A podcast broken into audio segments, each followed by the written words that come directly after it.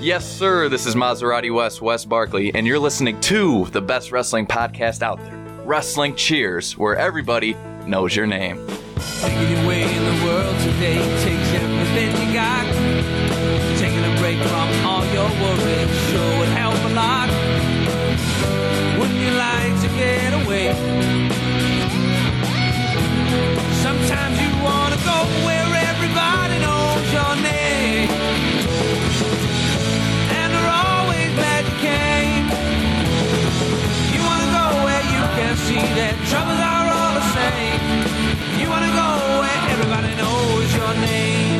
And welcome back to Wrestling Cheers, where everybody knows your name, especially when we're here to crown the winner of a tournament.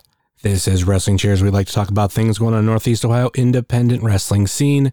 We preview shows, we review shows, and sometimes we even have interviews along the way. This is a review of last Friday's AIW show, the Chandler Biggins Memorial Tournament. I am your host, Justin Summers, and Wrestling Cheers is brought to you by the Trending Topics Network and Midwest Territory. Please rate, review, and subscribe wherever this is fine podcast, whether it be Apple Podcasts, Google Podcasts, Stitcher, TuneIn, YouTube, Spotify, iHeartRadio, Pandora, Amazon Music, or Podbean, WrestlingCheers.podbean.com. Find us on Facebook, Twitter, and Instagram, facebook.com slash wrestling cheers, twitter.com slash wrestling cheers, and instagram.com slash wrestling cheers. Email, if you so choose desire, wrestling cheers at gmail.com. And we have the merch store over at whatamaneuver.net. Like I said, this is a review of AIW's Chandler Biggins Memorial Tournament. And, you know, I decided since we did all of Go for Broke together, we did the preview together. Let's just end all of this with, you know, the whole crew. So you got myself, we got Charlie Butters, Hey yo, I'm back again. And we have Jay Gold. I'm back. A little bittersweet this time around, but I am back, ready to finish this up. A little buttersweet. Uh, What was the one joke I had yesterday about Butters? About you? Someone said something. oh, um, shit, I can't remember. I said, oh, fuck it. I had something like, oh, the next time you get a girlfriend, I'm going to say this.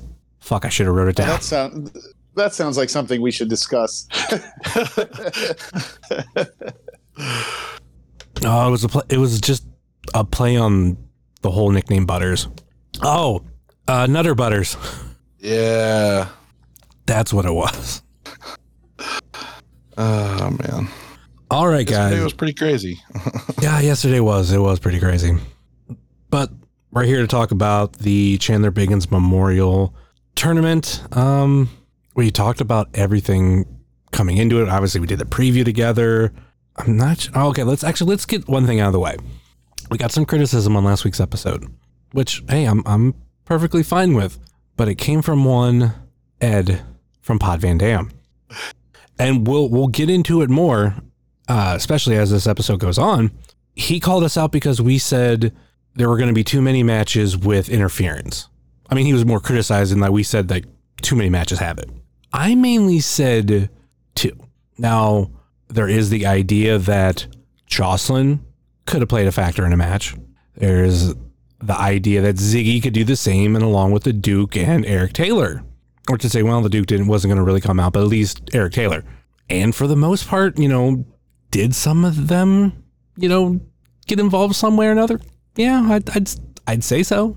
No, there wasn't necessarily like a big interference, but we'll get to all of that a little bit later because uh, somebody might have been wrong. It, it, it wasn't any of us. That's all I'm going to say. there was minimal chicanery.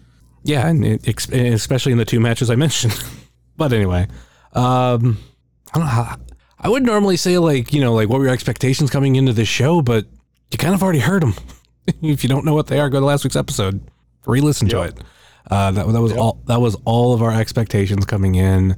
How did it feel just coming back to the Odeon one more time? Um, not like it's gonna be the last time, but you know, just kind of coming back, especially with you, Josh. Uh, did you listen to last week's podcast with uh, the Razor Sharp uh, theme song at the same So- time?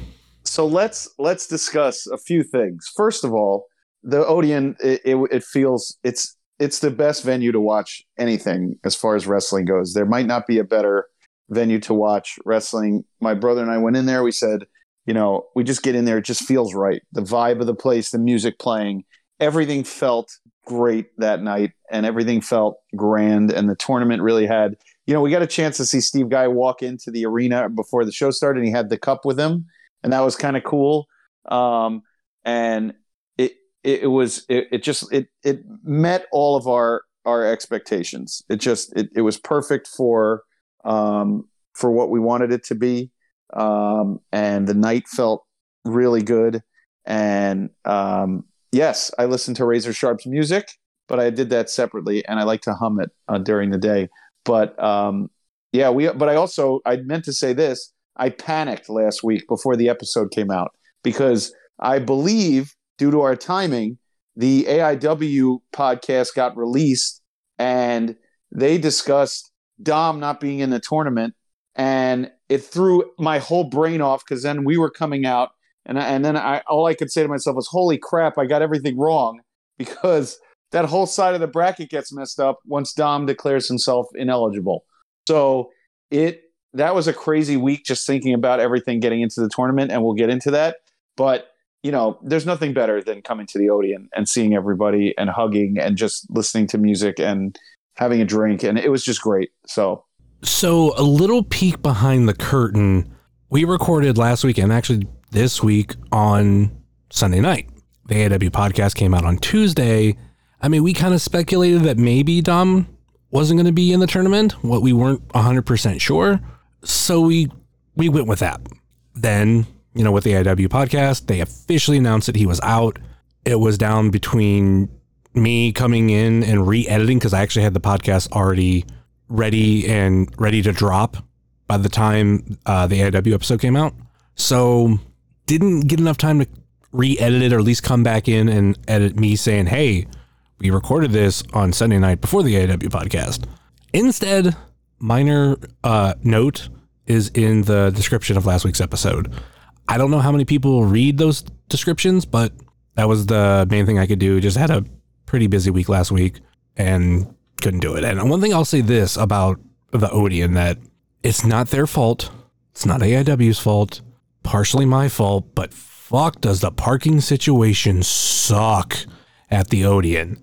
Normally, I was always able to get there by a certain time, and now like I have a job that's closer, but my hours are a little bit different, and pretty much the earliest I can leave is six o'clock. By the time I get to the Odeon, like, like with all like those bars in that area, everything is full. I circled the Odeon probably about three times, going in all the parking lots, hoping one opened up. And the one by uh, Margaritaville was like temporarily filled, and they weren't letting anybody in for a while. So that was completely out for me. Luckily, I got into a spot on behind the Odeon. The last time I'd been there, I, I couldn't find a spot. And the thing is, too, and I understand why, like those parking spots, too, are like just the right size for a car. And I'm not saying like, oh, there's enough si- a room for like you to get in on everything. No, it's it's just enough for the car, and it's a lot of tight spaces. And there's some of them, like especially in the parking lot across from the Odeon, that it's near impossible to park in. So I definitely did hear some complaints. Yeah, but from a lot of people. yeah so i i mean i was somewhat one of them. Like that was probably the latest i've ever uh, got to an aiw show where i wasn't coming in after the first bell. And even then i think the only time I've really did that was when i showed up either at intermission or after a little bit after at intermission which is rare. But fortunately i did get in did get a spot. Everything worked out. But god does that shit suck. I gotta figure out a different way to i gotta get there a little bit earlier other than that, uh, the, I mean, the only big things for me, because I mean, there wasn't no big meet and greet for the show, so we got nothing really to talk about there. Um, I I bought figures there, and no kayfabe collectibles was not there, but I bought uh, five figures, four from the WWF Stomp series, and that actually now completes the entire Stomp collection for me. And oddly enough, one year ago today of this recording, I bought my first one at Time Capsule Toys.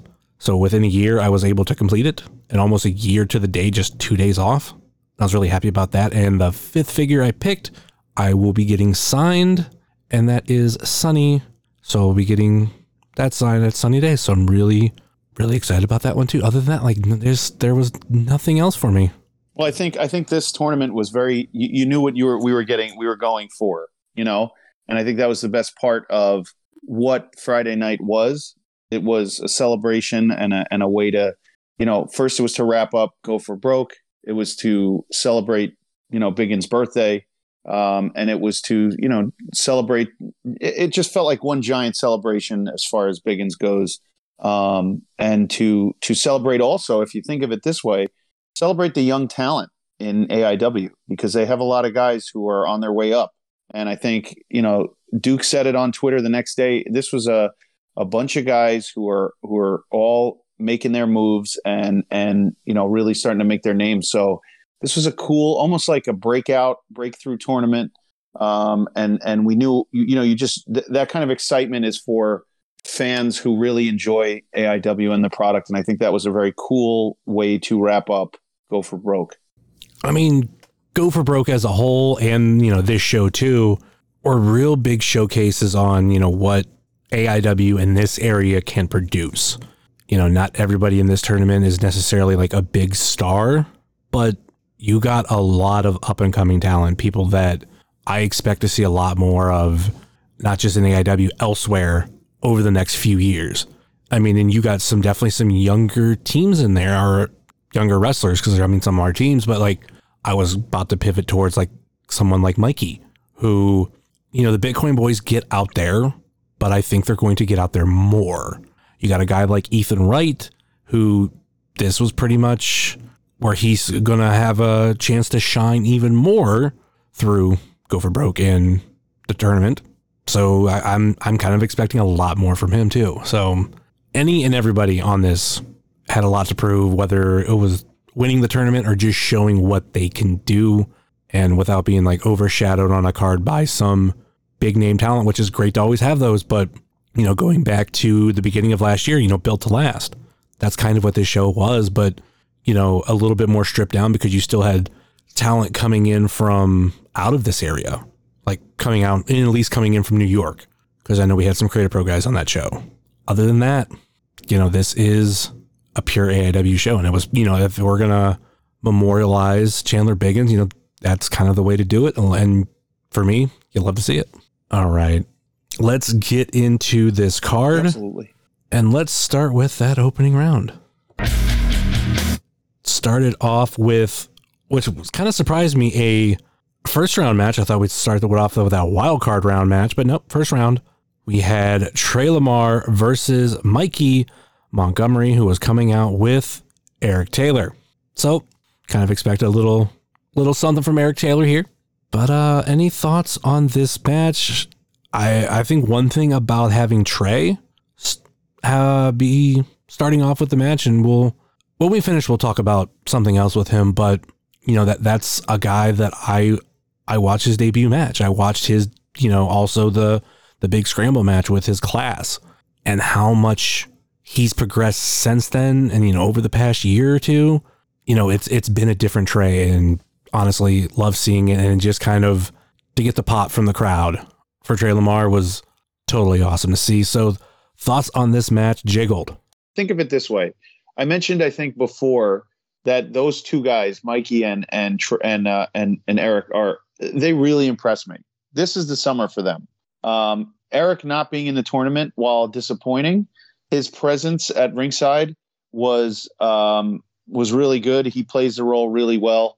Um, they did not need Duke. I thought a couple of times I said, "Well, where's Duke? You know, why didn't he come out with them?" But I think Eric uh, doing his thing. He really worked like double and triple overtime uh, this this night, and um, he was a nice fit there for Mikey. And and again, um, not to say you know not to say anything. Uh, you know, Mikey getting the the buy screwed up my whole um, bracket, but him versus Trey Lamar to, to kick it off was.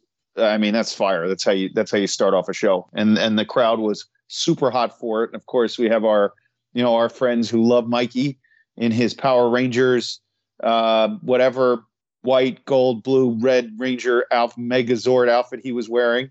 and uh, and and Trey, you know, just his steady, uh, professional, um, just like his perfect self, and it was it was a good, a great opening match to start this show. Sound like such an old man. You kids and your Nintendo. I don't watch Power Rangers. Well, Ed mumbled something to me about what he was wearing, and I was just I looked at Ed and I just shook my. I was like, "Yep, okay, I got it." I, I don't know. Ridiculous. Yeah, Jago, do you always sound so fucking old? I am. Like you sound older than you actually are. Uh, I'm morphing into that puppet from Jeff Dunham. That's what's turning. That's what I'm turning into. I'm becoming uh, his his old grumpy old man puppet. Oh, I thought you were saying you're turning into Ahmed the, the terrorist.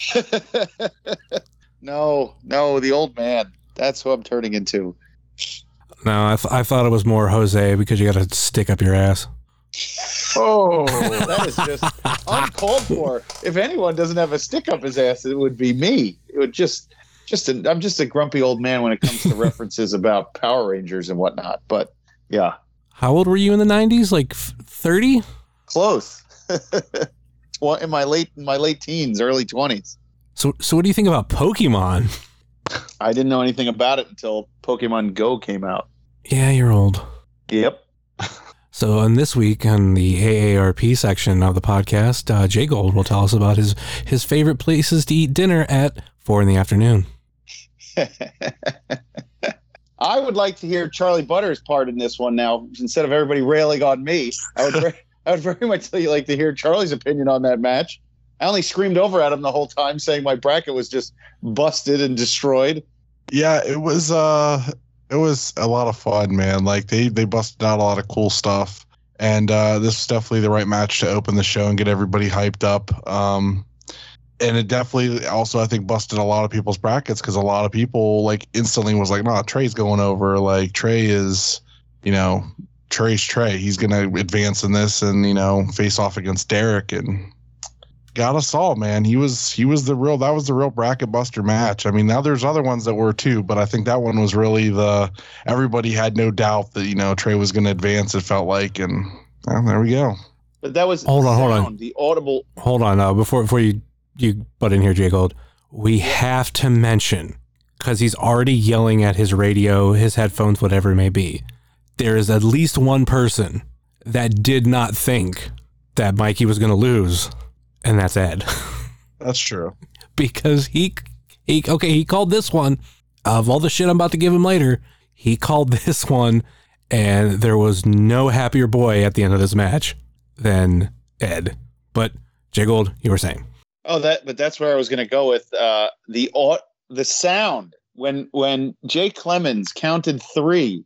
The sound of joy that came out of that section of the room, and the gasps from everybody else who could not believe that Mikey won that match.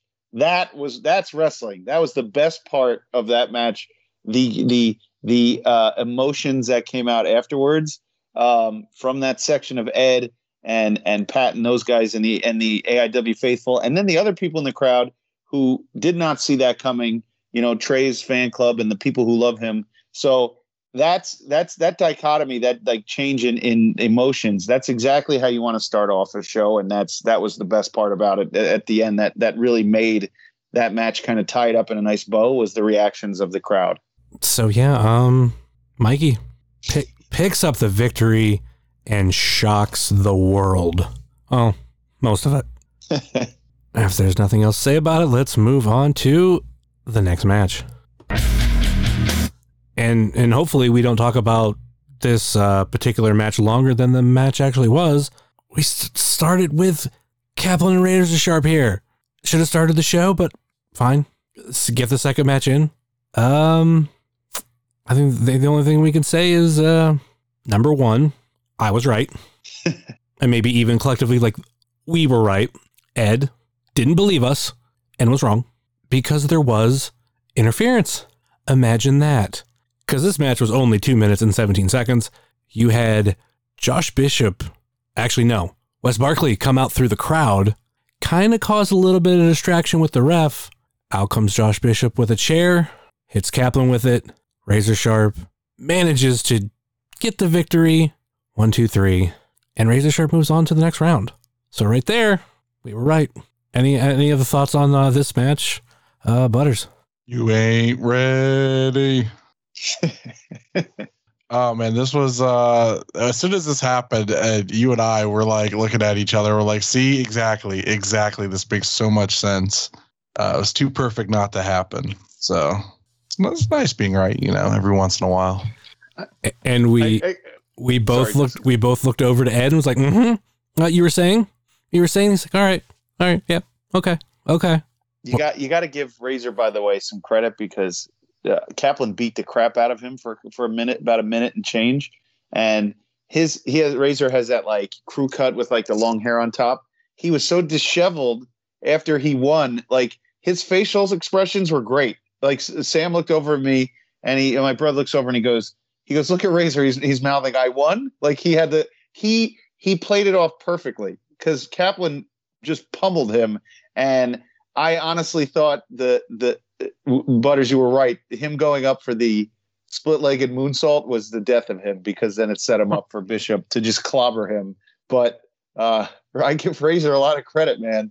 He uh, he he he played it off really well, and uh, uh, you know the crowd was so super happy and yet conflicted because who doesn't love Kaplan? He's that. I'll tell you a story later, but who doesn't? That guy is the best. But Razor going over, perfect. First two matches, you guys called it. I will say, you know, I, I'll, I'll say you, you, we said minimal chicanery. I guess I wanted to uh, not believe that it would go that direction, but it was so perfect. The booking was so perfect. You guys called it right away. It, you know, I, I wasn't mad at it at all. I think that's uh, pretty much all we can say about that match. Let's move on to the next one. We finally get the Academy Killer, Ethan Wright, versus PB Smooth with Jocelyn Navarro. And uh, this was definitely a real big test for Ethan Wright. Thoughts on it, Jay Gold? Uh, great match. I, I got to say, Ethan Wright has won me over. Um, really fun match. Look, every match in this tournament was really good, was well booked, uh, didn't drag. This one had a chance to, uh, you know, either steal the show or, you know, there could, some people are conflicted on Ethan Wright. I got to say, first of all, PB, he's the man. He kills me. Jocelyn coming out with the, the lip balm will always not, you know, will, will never not be awesome. It's awesome. And Jocelyn rules. PB looked great. That the the, the tights were ter- terrific. And Ethan Wright is such a prof. He looks like a professional. He just looks the part, you know. And I, was very very entertained by this match. It really felt like a really hard fought fought match. And Ethan Wright won me over. I can't wait to see more of him. It was it. This was a good one. This was just in a good spot. There was no nonsense in it it it it all made sense. You know, after coming off of two matches where people were surprised, this match delivered on workmanship and and two guys who really can go and are going to be stars. And it was it was. I have no complaints and no nothing. I thought it was a great match. Thoughts on the match, Butters? One of the touches I really liked about this was every time we've seen Ethan Wright wrestle, uh, when he would lock in the figure four, you kind of knew the match was, you know, over. Like nobody rolled out of it and countered it, and it was never used as like just a rest hold or anything like that. It was always, you know, if he locked it in, that was the end of the match. So wh- while he was working over PB's knee, I mean, he worked that a a lot of the match. So that kind of made sense. There was a story there with that. And then when he did lock it in, it got reversed. And then PB was able to lock in his submission, and that was it.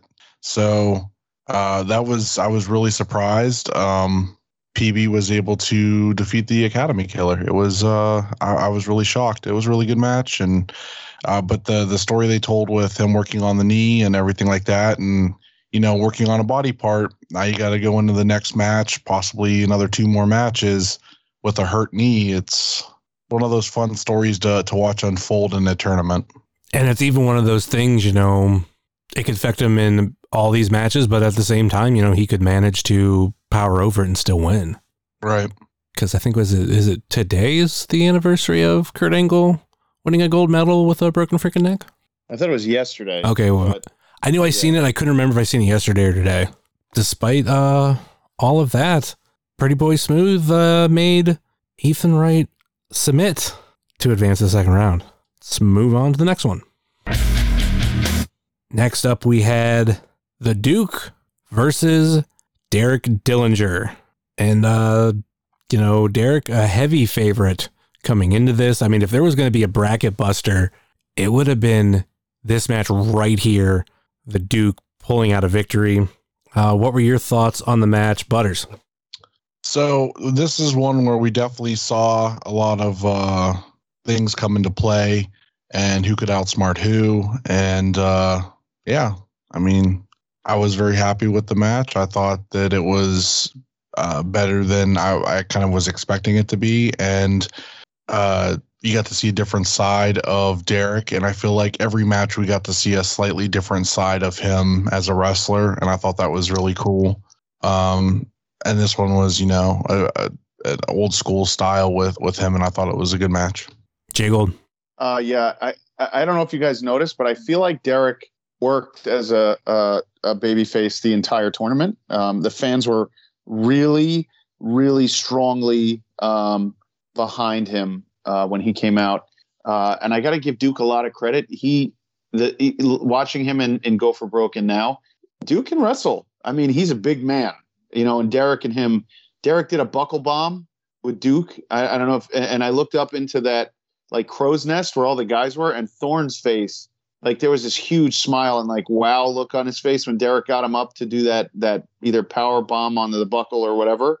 Um, these guys beat each other up hard. Uh, Derek took a lot of uh, uh, punishment, and again, Eric Taylor MVP again for me. There he was, you know, working both sides. Ziggy absolutely played off the wild dog, you know, that she is. Um, she was nuts a lot of that night, screaming and and you know just foaming at the mouth, like doing whatever she needed to do for Derek. Ziggy was awesome, um, and that was that that match really, you know, for the first round. It, it, was very very intense and uh, and I give credit to Duke he only had to do one one shot that night but he uh, he was great in that match and I, I was really happy when Derek took the win um, you know, I, I was I, I didn't need my bracket busted any further than it was. You know, it kind of sucks not seeing like someone like Eric Taylor in this tournament at all. But you know, Mikey got to shine a little bit, and it's so much fun to boo the Duke. Even though for some reason Thrift Store Jobber was uh, rooting for him, I didn't know when when uh, that crossover happened. But onto Ziggy, I had a private conversation with her last night, and we were just kind of like talking about a lot of things and we were kind of talking about going from Jinx to Ziggy. And one thing she uses, and it, it used the right um, metaphor, and that's Ziggy Haim is like a chihuahua. And that's how she describes it chihuahua. And as soon as she said, I was like, yep, I fucking see it because the shit she does with fans, like on this show and the next day show that we'll talk about next week, that's what it is and it's so much fun. And it's a complete, you know, 180 of what I saw her do as Jinx. And it it makes it feel like it's a different person. Like obviously you can look at her and go, you know, that's the same person. But there's character differences and that's something not everybody does when they when they do a name change. Like she has overhauled a lot of things and you know, I think she's in the middle of like changing a bunch of other things. So just the interactions with the crowd as a whole so much fun. And, you know, this was the beginning of it for the night for her. And yeah, as uh, J- uh, Jay Gold said, uh, yeah, it was uh, Derek, you know, uh, pinning the Duke in in a pretty uh, pretty fun match. That's I mean, it's always fun to watch the Duke get his ass kicked and lose, but you know, it's also fun to see Derek, especially someone that us three picked, pick up a victory. Let's move on to the next match. Next up, we had Wes Barkley versus Razor Sharp. So uh, this was the other match that we were kind of like talking there. You know, potentially could be interference, and yeah, um, that's what happened. Not necessarily how I expected it to happen, but still, you had Bishop coming out, uh, causing a distraction, giving Wes a chain to use. Wes knocks out Razor Sharp. Out comes PME while the ref is still distracted, make waste of Wes Barkley, and then they run. Razor Sharp goes for the pin one, two, and then kick out. And unfortunately, Barkley did get the victory. But another victory was two matches that got interference that someone named Ed didn't think was going to happen. and it fucking happened. He was not ringside for this particular match, but as soon as intermission happened, I went straight to him and went, "Mm-hmm. What were you saying now? What? But uh, there's not going to be inter- there, there, too much interference. So uh, what's what's what's happened out there? Yeah, that's what I thought. Anyway, just going over that one last time. We were right. Ed was wrong, but he was right about Mikey. I will give him that. Any other thoughts on you uh, know Wes Barkley pulling off this victory? Start with I, I, well, we'll start with Jay Gold. sorry, I like to. I just want to say I like to see Philly Collins beat people up in a polo shirt. That was just awesome. He was wearing like a blue, like a like an aqua light blue polo shirt and still doing his business. I like that. That made me feel like Arn Anderson when he would come in and spine buster somebody for Ric Flair, like from out in the crowd when when it was like TV wrestling. I, I like Philly and, and Marino coming in in street clothes and and beating people up. That was awesome. Butters. Yeah, man, I was so excited when they showed up and uh, you know, hit their move and I was like, "Oh man, this is this is exactly how we called it." I was like, "Yes, yes, yes. Like, Razor's going to shock the world again." And West kicked out. And once that happened, I was like, "Well, we know how the rest of this tournament's going." So, yeah. I wasn't a hundred percent sure, but we'll oh, obviously we'll get on to how this uh, unfolded even more. But I think that's pretty much all we can say about this particular match, right? Yeah. So move on to the next one. And if I'm correct, this was the beginning of the second half because I believe uh, as soon as the second round hit was second half of the show. First half seemed to go by fairly quick, quickish, but um, yeah. So we started off well, started off with the first half, Mikey Montgomery versus Derek Dillinger, and uh, you know we, we said a lot how Derek was in the first match, as well as Ziggy. A nice uh, repeat for them. Thing that I, I will point out was, and I did post this on Twitter. It was very hilarious to listen to Ziggy mock Ed uh, while Ed was ringside, while he was rooting for Mikey. It's great. Uh, thoughts on this match, Butters?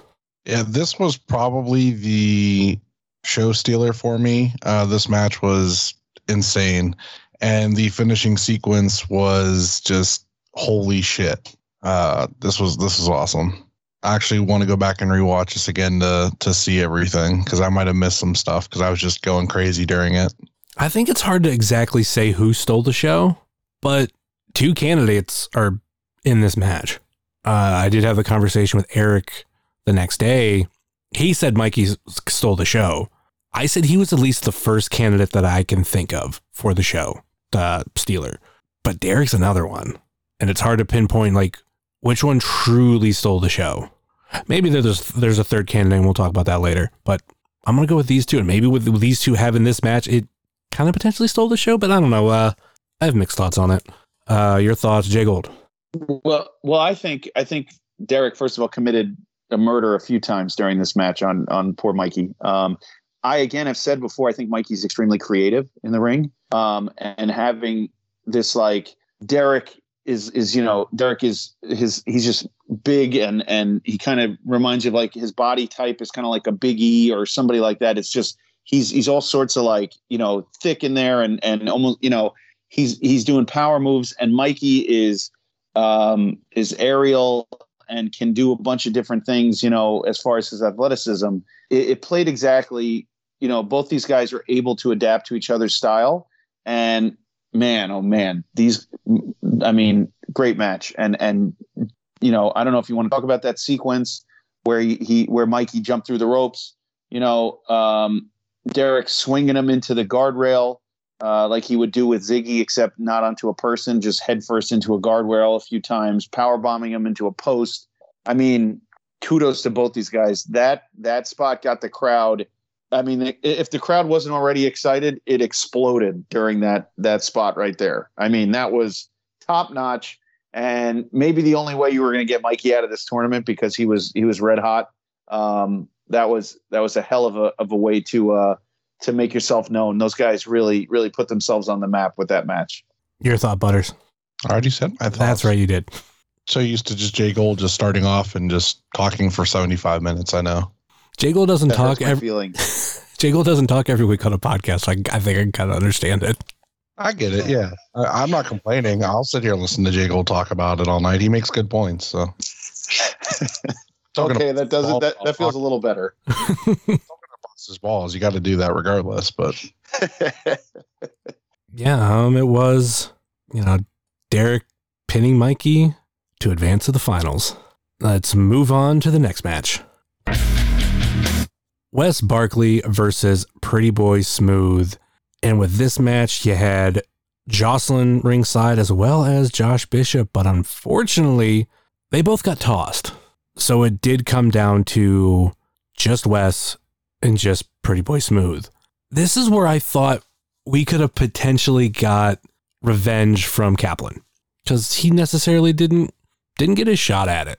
KPME came out, to try to get their revenge for money coming up missing, and no Kaplan to be seen up for that one. So it made sense for me to for him to come out, but he didn't. Any other? Well, not any other, but any thoughts on this, Butters? yeah, uh, Clemens don't play, man. Did you see his wind up when he threw them out? That was that was uh corporate t- corporate wrestling level when he did that. I was amazing. I think you'd see that on like uh 205 live or something. Uh It was I- it was so good that we saw it again the next night. yeah, we did actually. Oh man. Uh but yeah, this uh yeah, you know, they you kind of knew there might be some some shenanigans and uh once they got thrown out, I was like, okay, well, you know, PB had the would have the advantage if his knee wasn't injured. And Barkley obviously smart man, gonna go right work on that knee, gonna, you know, pull some shenanigans and uh, you know, do what Rip City does. So, yeah, Jay Gold. I, I I like to think the reason Kaplan doesn't come out is because Kaplan will handle all that stuff in in his own time. He's not. He's a more in your face guy. He's not a cheap shot guy. Um, I like to kind of. I would like to think that that's why he didn't come out. Um, but also he was looking like uh, the villain in the GTA uh, uh, Vice City all night. So maybe he just didn't want to ruin his clothes while he was uh, smoking that cigar. Um, but uh, uh, the the match was great. Again, PB really should be is next level. And uh, and and you know you, you could just tell Wes is Wes was just heating up the whole time, and and it was just just the right way to go. That's a semifinal match. That's exactly how it should go. People were super excited. It was you know he had the Barkley Nation in there. I just that's when I started like I was by the bar and I realized that we were right there with Barkley Nation and uh, they were rabid that night, and they were absolutely nuts for that match, and it was really fun to see. Uh, so yeah, I mean, it, it, just a really good semifinal match between two of the top stars in AIW, and and you know the ending could have went either way, but super satisfied with that match. I mean, I wasn't 100% super satisfied. I wanted Smooth to make it to the finals. I think Derek versus Smooth one more time to add to this kind of, you know, Pretty Boy Smooth versus the production feud. I thought I thought it'd been great, and especially there's been over the past year or so a lot of back and forth between, you know, Derek and Smooth. But we uh, we didn't get it. Wes pinned him for the win, and uh, we got our finals at this point. Wes versus Derek Dillinger. Let's move on to a non-tournament match. What is AIW without a scramble or a nice four-way match? We got Riley Rose, Chuck Stone, Casey Carrington, and the returning Chase Oliver, which I was so happy to see watching this dude, you know, post on Instagram all the time with these fucking just cut up pictures. I'm like, he's got to be coming back soon, right? Gotta be. Like, when when's it gonna be? If not, so when he he came out, it was super great to see him. So thoughts on this match, Jay Gold? I I came in. Uh, I was talking to Kaplan outside, so that's he. You know, I, I was talking to him about his his you know construction jobs and everything. Kaplan rules, by the way. So I I, came into this match in the middle, um, and pleasantly surprised that uh, to see uh, Chase Oliver back. I, I he I, I I am a huge fan. I think he looks amazing. If he could just stay healthy, you know, he would be ready to take the next step. Um, so he's fantastic.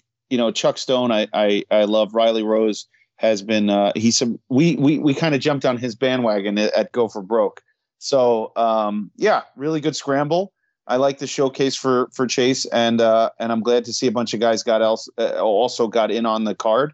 So yeah, no complaints. Great way to like separate the tournament a little bit, give people a little breather, uh, so there's not all that emotion, you know, running through you, and, and you got a nice chance to to see how you know see more more people on this who probably deserve to be on the show um, and showcase more of the talent. So, yep, good stuff. Butters. I was giving Arthur a lot of shit uh, at the uh, Saturday show because, you know, he was out there, he got hit with a bunch of stuff, but he didn't bother to really interfere in the match. And he said it's because he didn't want Chuck to look weak. And I'm like, well, Chuck wouldn't look weak. He would have at least pulled off a victory. And uh, he, he did not do that here. Um, the returning Chase Oliver just, you know, just went out there and, and went crazy with it and took out two of the uh, you know younger roster members, and then you know really well, it wasn't an issue to take out Chuck. So it just I, I think uh, Arthur needs to work on his managerial skills. Um, but I do like that Casey Carrington Butters. He he he always shows out. He keeps yelling about always being in the same match with Riley Rose, and it kind of makes me like think to myself like, don't let certain people hear that because you'll never have another match. don't be facade. Yeah, don't be facade. Uh, well, th- there there is a difference on on that. The fact that uh, uh, Casey Carrington is an AIW student, number one, and number two, that's all going to change going forward, and we'll talk about that when we review the Nightmare on North Elm Street. Any other thoughts on this match? It's always super cool to see a shooting star press live. It was nice to see Pac able to get out of his AEW obligations for the night and come come to Cleveland to AIW to have uh, this particular match. Now, all kidding all kidding aside for Chase, looks fantastic. Another thing too, like I had posted this thing on Twitter uh, earlier last week because I had seen that it was the anniversary of when the production won the tag titles. So there was like a group picture of all of them. I think I got I got the idea from Magnum's Instagram account because he posted about the anniversary, and I took the photo and I used it on Twitter and said, you know, where are they now? And it's more of like, you know, look at Dan Danhausen and how much he's done. Look at Eddie Only and, you know, how much he's done. Maybe not necessarily as much as Dan Danhausen, but look how much he's done. A lot of stuff has changed with Frankie. Um, Magnum, you know, unfortunately, you know, having to step away. So, and I mean, Derek too, I tweeted that up obviously before the tournament. You know, this was a guy who was kind of a, you know, background player a little bit just when it comes with the production. And now, you know, it's him and Ziggy and you know he's going to be part of the tournament. And then, you know, bringing it back to Chase, I happened to find the match graphic of Danhausen's debut. Unfortunately, Danhausen wasn't in the graphic. It was the production at the time with Colby Redd. And on the other side of the that match was no consequences. And you look at a because the match happened in like I think believe February of 2018, but those pictures were taken in 2017. So you had a 2017 Trey Lamar, a 2017 Josh Bishop, a 2017 AJ Gray. You also had a uh, Gary the King Baller in there. Unfortunately, not really wrestling anymore, you know, but he's off making the big money. So you love to see that. But then you had Chase, a 2017 Chase, a night and day difference. Really, almost all of them it was. But like Chase is one of those I was like, oh shit, that doesn't even look like the same dude. So to have him jacked up. Yeah, to have him back is awesome. And I'll, I'll say this about Riley Rose. You know, that's somebody who, you know, he debuted in Go for Broke. You know, the fact that he was in the first two episodes and it's someone we've all kind of had our eye on. He hasn't really had a, you know, anything breakout wise in AIW, but he's somebody, I, at least I don't know about you guys, like I'm, I'm keeping my eye on him. I'm, I'm waiting for something big from him. Most definitely. I'm sure he'll get a big break soon. All right, let's uh move on to the next one. Uh, we thought we were going to get to the main event at this point, but no, uh, Josh Bishop comes out and he issued an open challenge for anybody that wanted a shot at the Absolute and Intense Championships. And we, we hear a, a vaguely familiar theme and it was either going to be one of two people and one person we hadn't seen since pre-pandemic and we knew the other guy was in the building but no it was weird body evan adams and uh that was awesome. We, we did hear that you know there, there were two surprises for the night. And i didn't i don't know about you guys i didn't necessarily know what to expect. And of course they announced that after uh, we had recorded the episode so we had no speculation on it. But you know the two surprises were right here of chase and weird body and looking at you know what this is for for the you know former part owner. And I was gonna say founder, but he was not a founder. But you know Chandler Biggins, so it made total sense. Like if you're gonna have two dudes come out, like these are two dudes that are gonna be on that list to come out for this night, and uh it was so awesome. Uh Thoughts on this match, Jay Gold? I um I just enjoy. I, I love watching Josh Bishop wrestle. I think he's as I, I've said it a million times how how well he's presented from AIW. I think he's getting better and better every time he wrestles. Every week he looks the part, and he's he seems to always be game for anything. And then watching him wrestle the Weirdster, um, I have not seen Weird Body the Weirdster in a in a singles match before. I always saw him with uh, with uh, Worldwide, um, and oh man, he's like wrestling a spider monkey. He's like all over you. He could Bishop could not get him off. Bishop could not stop him, could not pin him. He was just constantly choking him or putting him in a hold. Uh, you know, I enjoyed that. It, it it didn't have to be. I mean, it became a monster, you know, foot on your neck, squash type of thing. But you know, Weird Body really d- did his thing, and he, he you know, I, I know he was very close with Chandler, and and I know Chandler loved him, and and you know, that was a great great way to um, to pay tribute is to put him on there against Bishop. So yeah, I, I mean, and none of you know, I, I'll say it. I'll say it because you know we're almost to the end of the matches, but none of the matches felt long, slog. You know, I didn't. I didn't get tired during the show. There's some wrestling shows you go to where there's too many matches, or some of them are just not energetic. Even there was not one match where I felt that way. This one, I felt, you know, there was just air in your lungs while it was going on, and it felt really good. And watching these guys beat each other up all over the crowd, Bishop just tossed him all over, you know, all over us. So it was, uh, it, it was great. No complaints, and and it was a cool way to to celebrate, you know, Biggins in that spot. Butters. Yeah, man. So this was a fun surprise, and I was like, oh man, I was like, I don't know if Weirdster's going to get any offense in. Uh, I was like, oh, this might be, you know, a squash like we've seen other places. And then when he started like just catching Bishop and like Bishop was just kind of laughing it off, like, are you kidding me right now? And he just didn't have an answer for a lot of what uh, he was getting, you know, what was being thrown at him and stuff like that. And then he was just getting frustrated, more and more frustrated. And then finally he caught him. And then that's where kind of devolved into, you know, quite a bit of a beating and, uh, the chokeslam suplex through a door is like one of the coolest things. Like I love the chokeslam suplex that Bishop has, and I love that move so much. It's just so cool. And uh, getting to see that through a door live was was awesome. And uh, Bishop is just one of those guys. Like he has this presence about him, and it's just he's you know like Jay Gold said, he just gets better every time you see him, and he just just the little things he's working on, and just he's becoming that complete monster. It's so cool. And uh, yeah, I just I this was fun, and I was glad to uh, get to see Bishop have a match on the on the show, and not just you know do some interference and stuff. And uh, was happy to to be able to see another Josh Bishop match. I think the only thing that maybe kind of sucked, and I mean it is what it is, is I really didn't expect Weird Body to win. Though there is a part of me that wanted Weird Body to win. To all of a sudden the uh, match the next day versus Kaplan was no longer a title match, and uh, maybe Weird Body would have a title defense and anything, but I don't know. That's just uh, partially wishful thinking or something funny. I thought would be uh, cool to see because you know I kind of go back to when the Weird World won the tag titles. That was so much fun, and then you know you know they come out the next show and they end up losing to to Infinity and Beyond, and you know, most people not name Orange Flaccidly absolutely hated that. But, you know, for a Weird Body, it, is what it is. Or Weirdster, I didn't catch Weirdster.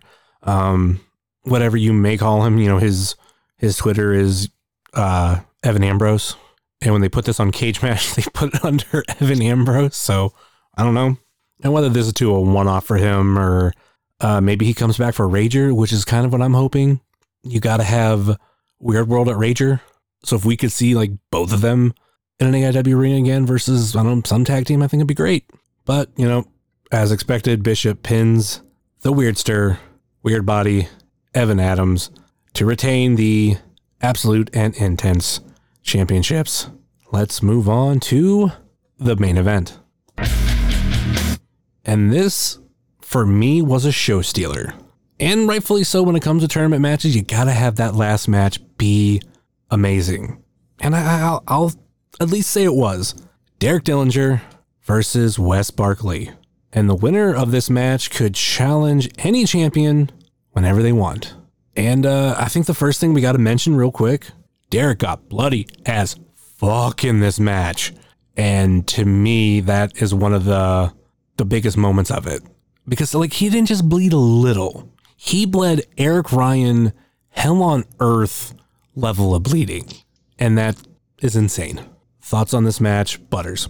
This was a hell of a main event. This was a brutal war, and I wasn't expecting it to go at all like this. Um, I was very sad with the ending, um, but at the same time, like kind of happy because like I like Wes. I liked both guys. I wasn't really going to be super upset with with the outcome, uh, but it felt like so close so many times. They had such good uh, like little spots and segments that really made me feel like, oh man, this is it, this is it, this is it. And then, you know, we got that final one, and I was like, okay, no, this really is it. And I still had a little piece of me that hoped that he was going to kick out and the match was going to go even crazier, but it didn't. And uh, I mean, a little disappointing, but not the match itself was not. It was an excellent match. Uh, I'd put this up there against a lot of other matches. Um, this was really great. Uh, really good way to end the tournament. And uh, yeah, Jay Gold. So so let's so so this is the one we were all waiting for. This is the one I've been waiting for. This is the one that we've all talked about. You know, the finals. We talked about it the entire series. How is this going to end? Um, and and you know, I got a very very strong vibe when these guys came out that you're looking at the future of AIW, both of them.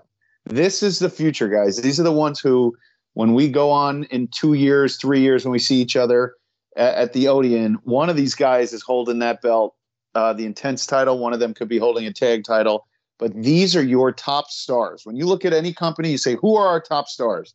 Bishop, Derek, Wes, PME, you know, here are the top stars, the, the Bitcoin boys for the foreseeable future, PB. This is it. And these two guys, very reminiscent of, of Bret Hart and Stone Cold from WrestleMania 13, where where Stone Cold was bleeding all over the place. That picture I put up on Twitter today, and and you know he got a lot of momentum, even though he didn't win that match. You know, Derek got the momentum that he I think he he's been craving. I think he will have that shot again. And Wes and Barkley Nation standing next to them. We were at the bar watching this match. I was too nervous to sit in my seat. And and and what listening to Barkley Nation, these guys were crazy. The crowd was in a frenzy. It felt like no one was sitting. It felt like at this point in the night, everybody got up and they were just like, this is nuts. And every spot these guys did, you're right, was absolutely nuts. And Derek bled all over the place the JR proverbial crimson mask. Wes had it on him. You know, I love when the guys get it on them and they're just like, you, you don't know if they're bleeding, but they're just in a battle and there's blood everywhere. And they were using all sorts of objects. And Ziggy was nuts. She was standing on a chair, giving the middle finger to Barkley Nation, the double the double birds, just screaming her lungs out at them, telling them to go fuck themselves. She was nuts and it the, the whole scene was so chaotic and exactly how you want a tournament to end. You never know when it's going to end. The spots were nuts. I think I slapped Butters on the back two or three times to be like, "How is this going?" Like I couldn't get myself in a mindset to see it end because it was that fun of a match, and that's uh, and that's why we go to wrestling, right? For that fun feeling, that endorphin rush of watching that. Yep. In the end, yep. In the end, I was on my knees upset because Derek, I picked him the whole way through. He didn't lose anything in this match. He gained a ton of momentum. The fans were so much, ha- they were so happy for him. Like the, everyone was cheering for him except for Barkley Nation. Barkley did his job. Derek did his job. And in the end, we got a fitting final and a fitting finale to Go for Broke and to this tournament. And holy crap, Summers, I think you mentioned it many months ago. Those two guys now against PME holding all the titles. Like, I mean, the it is the summer of the shooters. That's nuts. That's going to be a crazy scene if they happen to do that. All right, let's uh, let's let's talk about this entire ending and and everything. I still think the better call. I still think the better ending is Derek winning. Derek is somebody I know he's not AIW built because he did come from outside of AIW and he didn't necessarily go through the school like some other students. I think he did go through regularly, but it wasn't like this big like we're gonna have a you a part of a debut match. He debuted with the production. But watching him evolve and all this has been so awesome to watch. Literally, I remember being at a show the day after Absolution where he debuted and I hugged him and I said, Welcome to AIW. Granted, I know I'm not a part of AIW, but still, it's just cool to see him now a part of the roster. And I, I do love Wes, but for me, that's not what I wanted. And I still think we should have gotten Derek. I don't like the idea that we're going into this actual possibility that the shooters are going to have all the titles. I wanted something to change. You know, I like Bishop too, but I don't want him to have both titles forever. There has to be a way out of this. And I thought Derek was going to be it. He was going to be the one to take one of the titles off. And I thought it was going to be intense because I know that's a title he really liked. But now, you know, we get Wes winning. It was uh, Wes pinning Derek. Like I said, bloody match. That part, the match was very fitting for the final. Having these two was fitting for the final. I might have preferred for Pretty Boy Smooth to be in there, but I'm not a whole objection for Wes because at least he was also a part of this story throughout the tournament. And there was a lot of things that made him, Josh, and many other people a part of the top things to watch for Go for Broke. I just I just wish Derek would have won.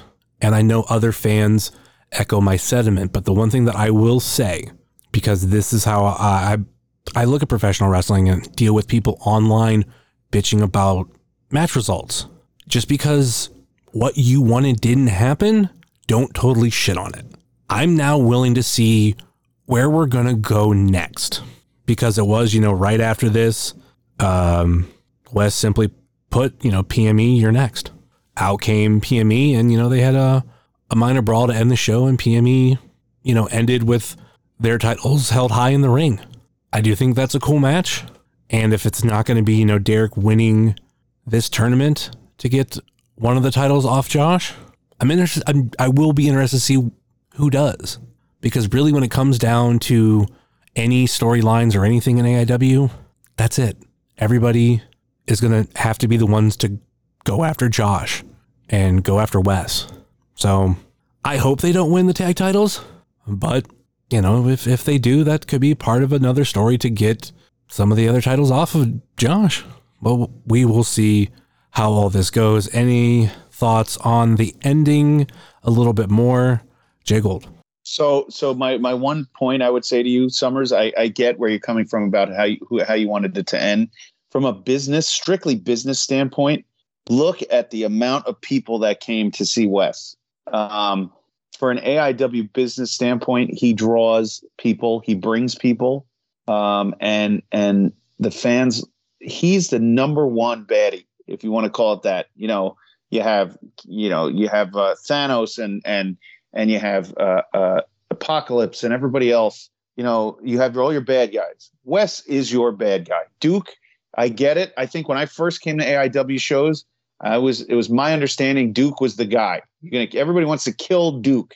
Now you have this young, like just v- verbal, you know, intelligent.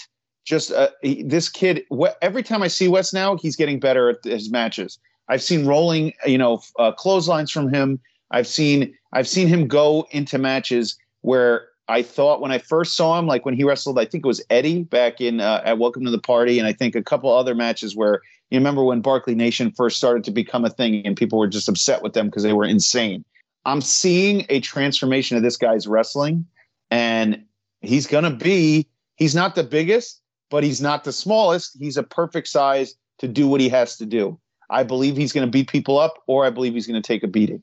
It, it's the right move, I think, for Wes.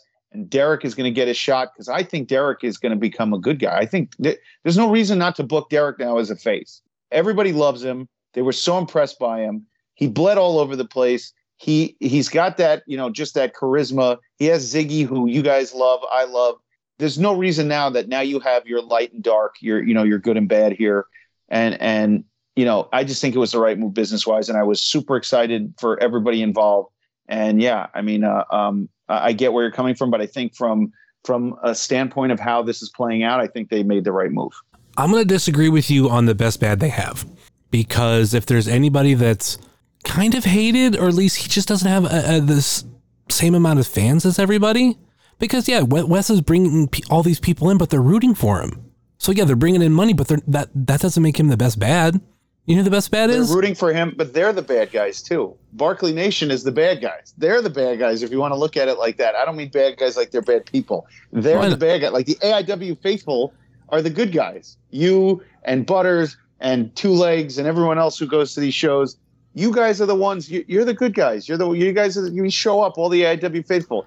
Barkley Nation comes in and they take over. You know, they become the bad guys. You know what I mean? Like it's I get they're rooting for him, but they're rooting for him because they know their part also. They know their boy in there is the bad guy, and they're rooting and they're pretend they're playing the heels also. Just that's just my my image of it. No, the the the best bad guy right now in AIW is Ethan Wright. I got to see more from him before I call him the best, but he's good. You know, I, I like I like his music. I like his presentation, but he is not he is not Wes Barkley level hot. He's not Wes Barkley level of you know like mic skills and everything, but you're like, if you were to like talk about everybody in AIW, like what's the one guy that most fans don't like? It's Ethan Wright. And most of the time, like I'll root for Wes. I just wasn't rooting for him against Derek. There is nobody, and I, I pretty much believe nobody in AIW that I will uh, root for Ethan Wright against. He just had a match last night with Tim Donst. I've had a thing where, I mean, granted, I, I like Donst genuinely, but he's a dude that I do like to root against, at least pre-pandemic. Since coming back though, that has changed. But even Ethan Wright, like I'm not gonna like I'm not gonna go back to that. Now, if it was, you know, for Tim Donst, like Tim Donst versus I don't know Chuck Stone, like yeah, I'm probably gonna root for Chuck Stone. I'm not rooting for Ethan Wright at all. You're and not doing that because he hasn't connected with you enough yet. All these other guys have been around a lot longer, so they're doing that. Wes Barkley, you connect with him, you're friendly with him. So yeah, I can see people cheering for him. But guess what? People weren't cheering for him when he was facing Matthew Justice and Fonzie. Everybody was clearly on Justice and Fonzie's side against Bishop and against Wes. And that line is blurred now with Josh and them because we don't have the we don't have Matt, we don't have Fonzie against him. He is de facto like Stone Cold. He is that good. Uh, everybody loves cheering him because he's a bad guy and he's different. And he's it's all shades of gray at this point. It's not clear cut bad guy, good guy. They're gonna do shady shit, but at the same time you love them because you love them outside of the ring. And I think that's a clear different thing. If they, you know, were shitty to everybody outside of the ring and all that kind of stuff, they would get way more heat, but they're good people, so they're not going to do that. So the faithful are not going to boo them, even though technically they should be.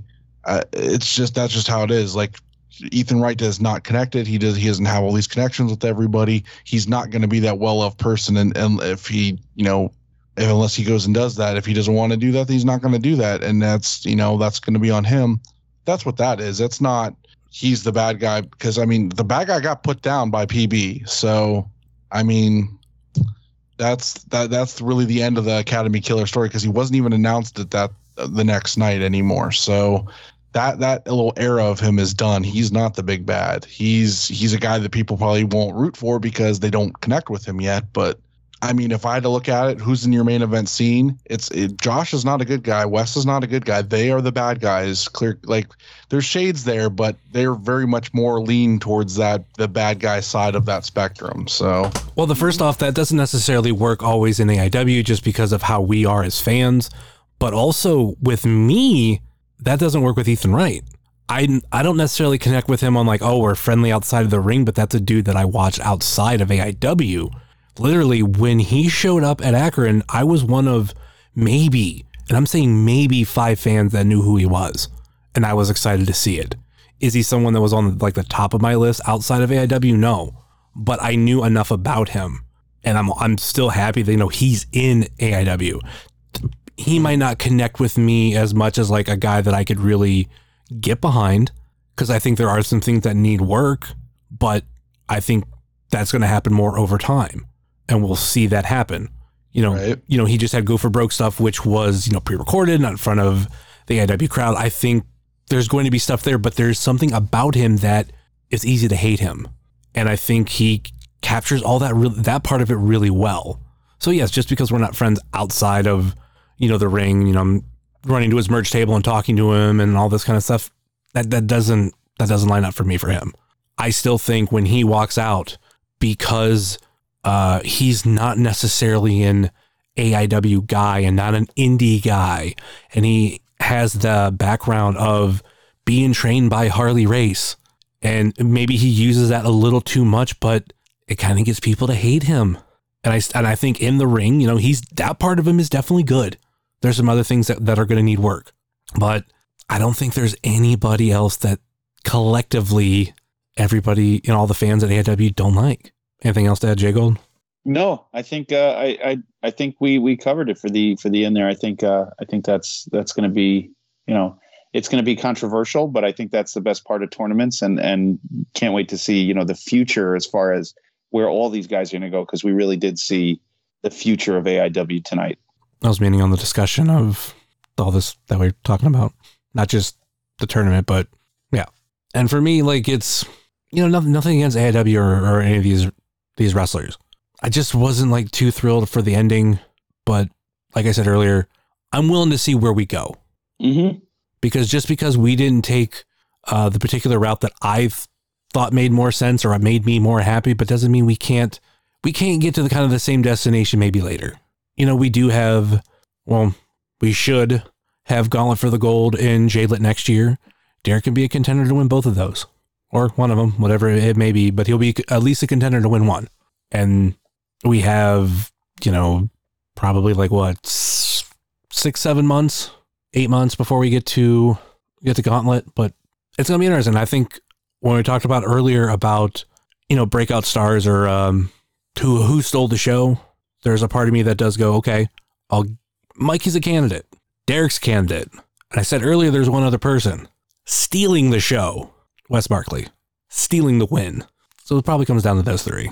Definitely hit that. You hit that right on the nose. The the who, Mikey, Derek, Wes, uh, absolutely the the stars of this tournament. With PB not far behind, um, but um, yeah, I mean they that that's you know the MVPs of the tournament. If you were to to look at it, you know even though Mikey only went two rounds, um, he uh, oh man he did a, he did a lot of special things. So I think um, I think you can give you know strong consideration to him um, and strong consideration to to the to the two main eventers. I mean that that's just how it goes. Derek Derek worked his butt off, and Wes is uh, you know the winner. So you got to give the winner some credit. And uh, you know in, in in the end though, I'll say you know it, it's a good springboard for a lot of these guys. Their performances are going to mean a lot in the future for the company. So you know it, it doesn't matter who's the exact MVP. I just I think anyone who showed out the best they could is going to be, you know,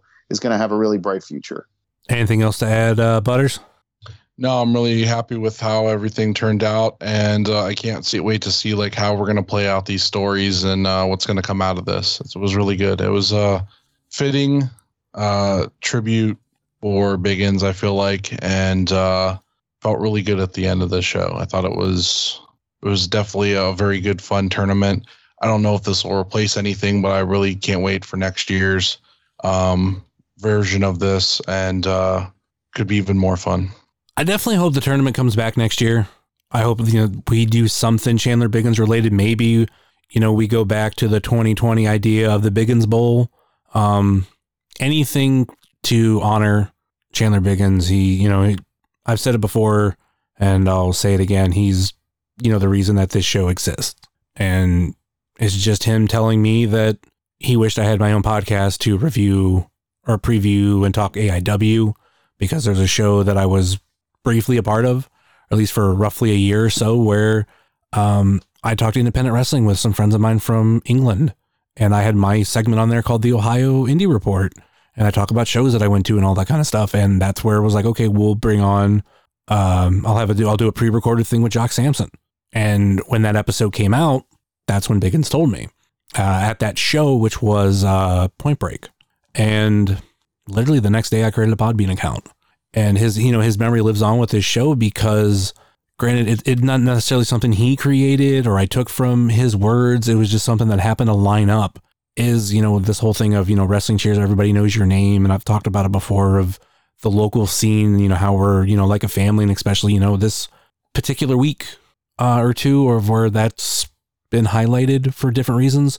You know, Biggins was in an interview uh, with Kick Out at Two, and I was listening to it, uh, re-listening to it again after he had passed, and he talked he talked about that same thing about how we are, and it's not just you know uh, a wrestling show. You know, it's we kind of have a community and looking out for each other and all that kind of stuff. So, you know, his memory lives on with his show, this podcast, I should say, and uh, hopefully we get to honor him every single year. I don't know, you know, even if the J-Lit's coming back, maybe uh, Chandler Biggins Memorial Tournament uh, replaces it instead. Uh, we'll we'll see what happens in 2022. Any uh, final thoughts or last minute plugs before we go, Jay Gold? No, guys, it, has been a pleasure talking about this show from beginning to end. Um, just you know, it, it's been a lot of fun seeing it unfold, and and I was very very happy to be a part of it uh, with you guys and as a fan, and be at that show the other night live. They all, you know, it, it, the love you guys had for Biggins. I didn't, I never knew him, um, you know, and just to see how you guys talk about him and see the impact he had you know, even through the show, they do the go for broke, but the the end of it, you always know that it was going to culminate culminate in the Chandler Biggins tournament, the Biggins Bucks. Um, it, it it's wonderful, it's endearing, and uh, and you know, I, I was really happy to be a small part of that, you know, tournament, sitting in the crowd and cheering with you guys, and it was a ton of fun to see it live with you two as we did this show, you know, as we went on. So, uh, uh J Gold twelve um, see you guys soon. And uh, you know, thanks for for Duke going on this journey with me through this. This was a lot of fun. Butters. Yeah, uh, you can find me on Twitter and Instagram at Charlie underscore Butters, and uh, you can check out my podcast IWTV Guide, where I just did an interview with Mr. Joshua Bishop, uh, which was a lot of fun. And uh, I also have a special thanks. Um, on the Saturday show, I got a little dehydrated towards the end of the show.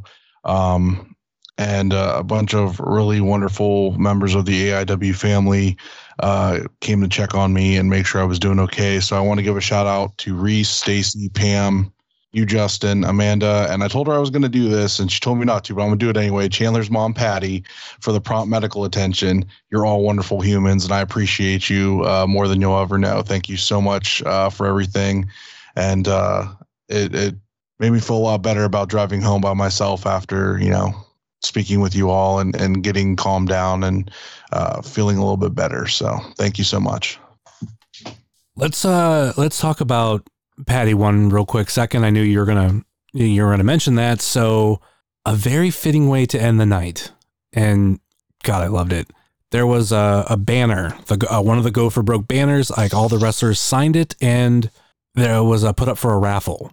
And because this was given away right at the end, like there, there was that part before the Josh Bishop match where they were gonna do it then, and Josh did say like, "Oh, like raffled away at the dive bar," and I'm wondering if people took that seriously because when it was the end of the show and they're like, "All right, we're gonna you know finally raffle off this flag right now," they went through what like five tickets, maybe maybe yeah. a little bit more, but it was it was enough to where you call a number and obviously it's like uh, we did the last four digits and you know waited around for a minute or so. You know, hey, does anybody have? It? Does anybody have? It? Does anybody have it? No, and we had to repeat that so many times, and the winner ended up being Patty Chandler Biggins' mom, and you know that was that was very fitting, and like we everybody cheered.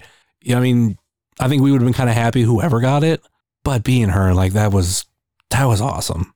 Yeah, that was an ultimate uh, moment. I, I definitely was was cheering for that. That was great. And she says she listens. So, Patty, thank you for listening to Wrestling Cheers. Trust me, it means the entire world to me. So, as far as plugs go, for me, you can find me at jsummers330 on TikTok, Twitter, and Instagram, much like you can find the show on Facebook, Twitter, and Instagram. Facebook.com slash wrestling cheers, Twitter.com slash wrestling cheers, Instagram.com slash wrestling cheers. Email, if you so choose a wrestling cheers at gmail.com. And we have the merch store over at whatamaneuver.net. Like I said earlier in the show, please rate, review, and subscribe your ever listen this fine podcast, whether it be Apple Podcasts, Google Podcasts, Stitcher, TuneIn, YouTube, Spotify, iHeartRadio, Pandora, or Podbean, wrestlingcheers.podbean.com. And you can find all the links for all the social media and every place you can find the show in our link tree in this episode's show notes. You can also check out our friends on the Trending Topics Network, such as All Beer Inside, Eurovision Showcase, The Spanish Announce Table, and Wrestling with Altitude.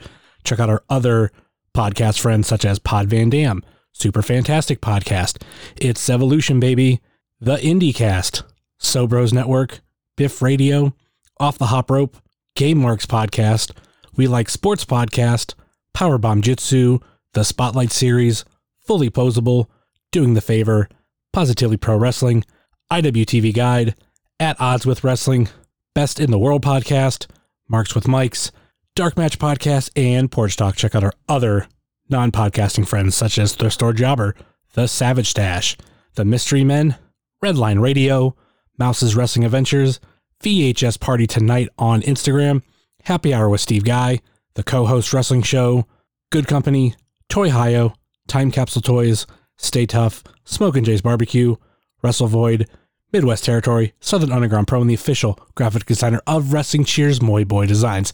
That will do it for us here on Wrestling Cheers, where everybody knows your name. And we'll talk, pal, later.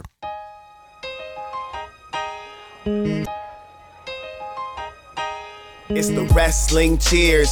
Get up on your feet, brightening your day in the middle of the week. And you gotta love the show. Yeah, you know it holds a title for the best podcast. Talking wrestling in Ohio. Finishing a cold one, take a load off. We ain't all about the prohibition like Josh, so we cheers. And then we sit back. Other mm. shows are in the trash, kinda like they Nick Stapp. Like the mm. name is Matt Justice, wearing all the gold. Wrestling Cheers is coming to a close. The number one podcast going in the game. And one day everybody's gonna know the name. It's the Wrestling Cheers. This is Platinum Max, signing off. Ohio, good night. The world, good night. We love you. We'll see you next week.